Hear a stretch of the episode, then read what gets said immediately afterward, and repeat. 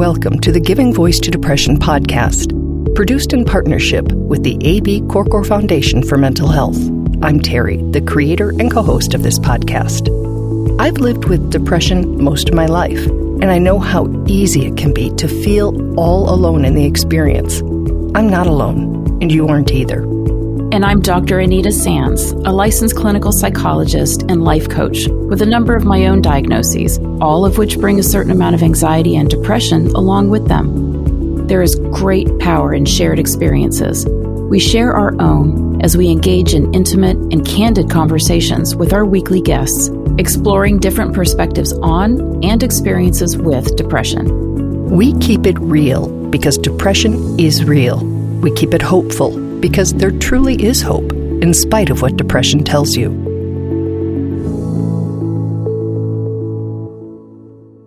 Hi, this is Terry. Anita is still on her well earned vacation, so you get me solo again today. As we hope you know, Giving Voice to Depression posts daily across social media. We encourage you to follow us, especially if you're on Facebook, where more than 10,000 people with depression have formed an engaged and supportive community. Just look for Giving Voice to Depression there. In one of our recent posts, we wrote, The story you share about your mental health challenge may be the key that unlocks someone else's prison. The more we talk and the more we listen, the more we understand and will be understood. The National Alliance on Mental Illness, or NAMI's national site, describes the value of shared stories this way You have an authentic voice. You can make a difference for yourself and others by sharing your experiences and perspective. There are all sorts of things that you know that other people want to know. You are not alone. Let them know they're not alone either. That sharing needs to be done in safe ways, and that will look different for different people at different times. It might be calling an anonymous warm line or crisis line, having a private conversation with a trusted friend, family member, therapist, or doctor. You might choose to share in a group setting, like therapy or 12 step meeting. Or if you're like today's guest, Sarah, you might talk about your depression and, trigger warning here, your suicidal ideations on a podcast in a very direct, shame free, almost casual way. Here now is Sarah in one of our very first and shortest interviews, giving her voice to depression.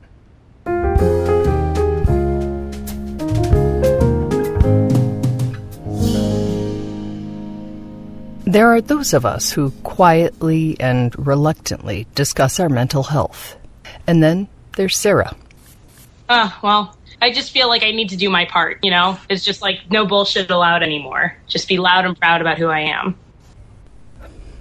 Loud and proud about being a 28 year old Midwestern raised Brooklyn actress, teaching artist, and personal trainer who knows what simple things help her feel good.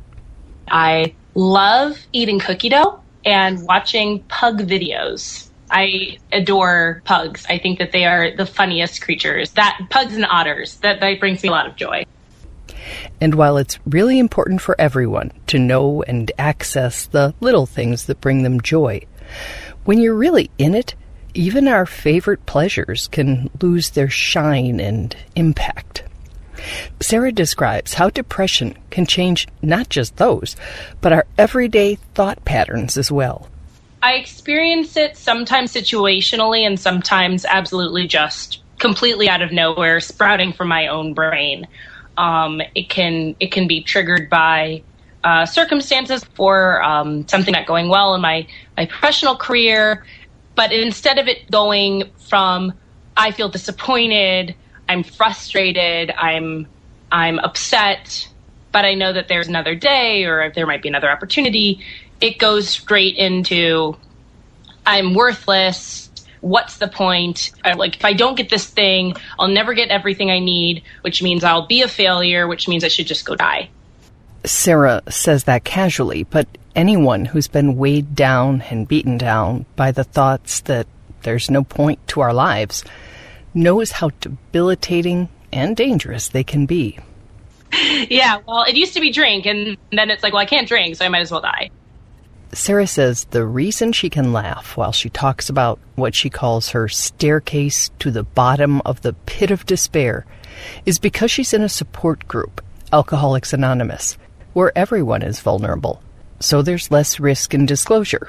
But she's very aware of the stigma outside of that safety you know, we come from a puritanical basis, right? So America is based on these sort of British stiff upper lip. You just forge ahead. There are no feelings. There is no nuance. There is no vulnerability. And that's kind of what we founded our nation on. And I also believe that when we live in a patriarchy where no one is allowed to have feelings, especially men, that mental illness, which is basically vulnerability and emotions on level 10, it, it's not a it's not a sexy thing. It's not a productive thing. So I think that there's this idea of well, we'll we won't look at it and then it'll just go away.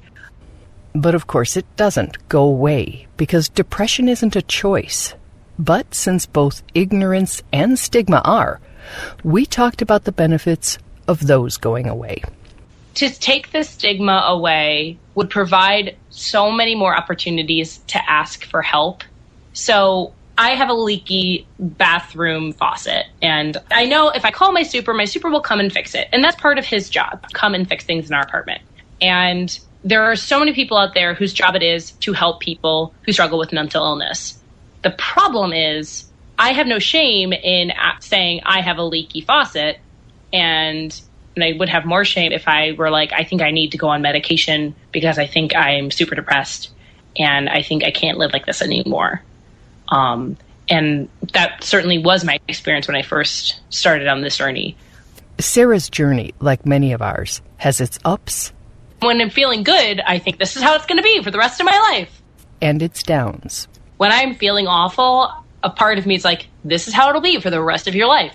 And so when I feel bad after I'm feeling good, I'm like, not only am I feeling bad, but I'm also pissed that I'm feeling bad and I'm frustrated. And I'm like, I don't understand why this happened again. What's wrong with me? How can I? Why? Why can't I do this right? Why can't I just do this perfectly? Why can't this just be over for me?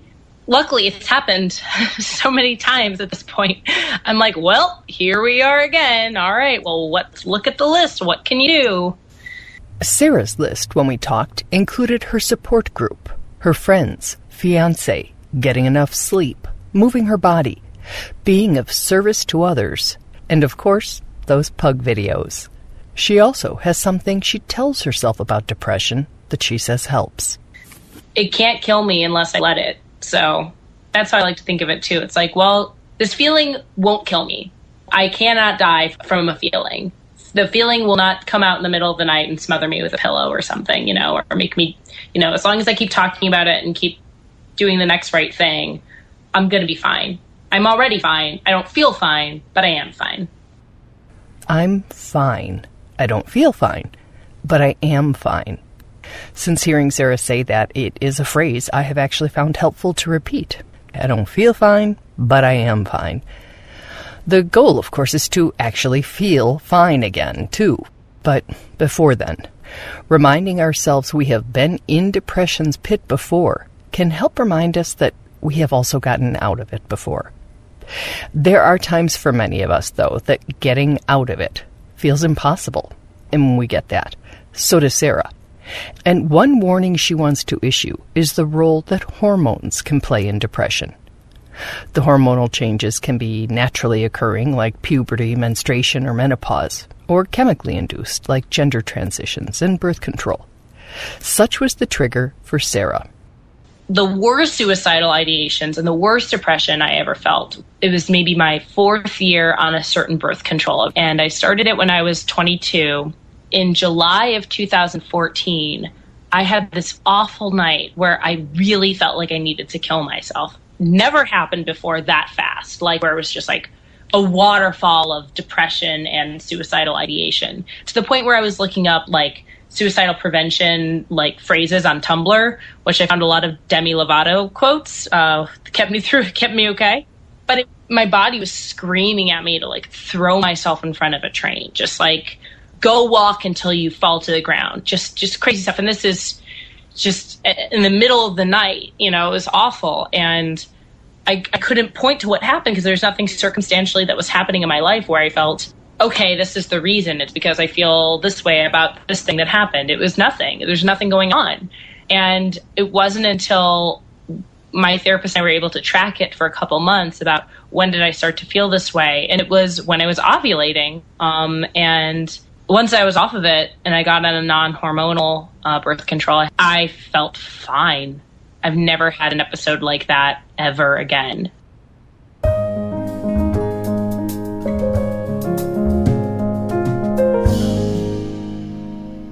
So, Sarah ended talking about birth control and hormones and the role that she believes those played in her depression. I promise not to talk about my hormones much here, but uh, 13 and 53 were my worst ever depressions, and those were hormonal times for me. So I think that I have also had that very same experience and have also found myself warning people to just be aware of that possibility. A far more reliable source than just myself, since I speak only for myself, is Mayo Clinic. And I pulled up an article that they wrote uh, Depression in Women Understanding the Gender Gap.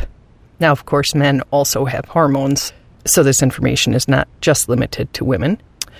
I'm going to quote extensively from this article. It starts Some mood changes and depressed feelings occur with normal hormonal changes, but hormonal changes alone don't cause depression. And then the article lists several hormonal times, including puberty. Hormonal changes during puberty, it says, may increase some girls' risk of developing depression. After puberty, depression rates are higher in females than in males. Because girls typically reach puberty before boys do, they're more likely to develop depression at an earlier age than boys are. Under the heading Premenstrual Problems, it mentions premenstrual syndrome, or PMS, and says PMS may cross the line into postmenstrual dysphoric disorder, or PMDD, a type of depression that generally requires treatment. It's possible, it says, that cyclical changes in estrogen, progesterone, and other hormones can disrupt the function of brain chemicals, such as serotonin, that controls mood. Inherited traits, life experiences, and other factors also appear to play a role. Uh, the next heading is pregnancy, and under that it says that dramatic hormonal changes occur during pregnancy and attempts to become pregnant. Another is postpartum depression that goes beyond baby blues and is a serious medical condition requiring prompt treatment. It occurs in 10 to 15 percent of women, according to the article, and it is thought to be associated with major hormonal fluctuations that influence mood in addition to other factors. The next heading is Perimenopause and Menopause. And the article, which we will link to, says the risk of depression may increase during the transition to menopause, a stage called perimenopause, when hormone levels may fluctuate erratically. Depression risk may also rise during early menopause or after menopause, both times when estrogen levels are significantly reduced. And then, of course, life circumstances and culture is another heading that says that they also play a role, which I think most of us know. So, hormones are just another factor to keep in mind as you try to navigate depression and something you might want to talk to your doctor or healthcare professional about if you have that opportunity. I'm going to just read how this article closes to close this episode. Although depression might seem overwhelming, there is effective treatment. Even severe depression often can be successfully treated. Seek help if you have any signs and symptoms of depression, such as, I'm going to run through these real quickly.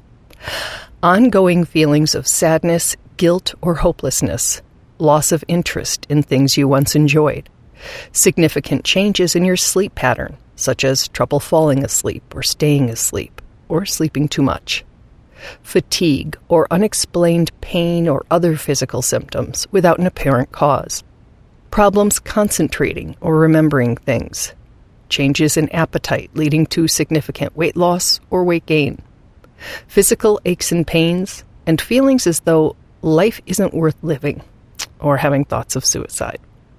Again, Mayo Clinic, recommends turning to your primary care provider first if you have any of those symptoms or think you might need treatment.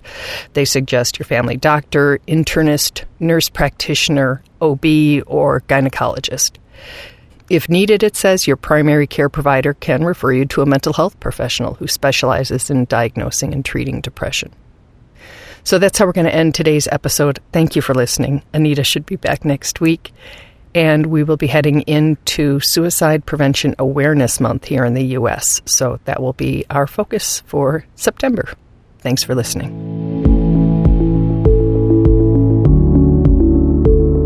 We truly hope that our podcast brings a little more understanding, helps you better articulate and reflect on your own experience with depression, or better understand how to support someone else who is struggling.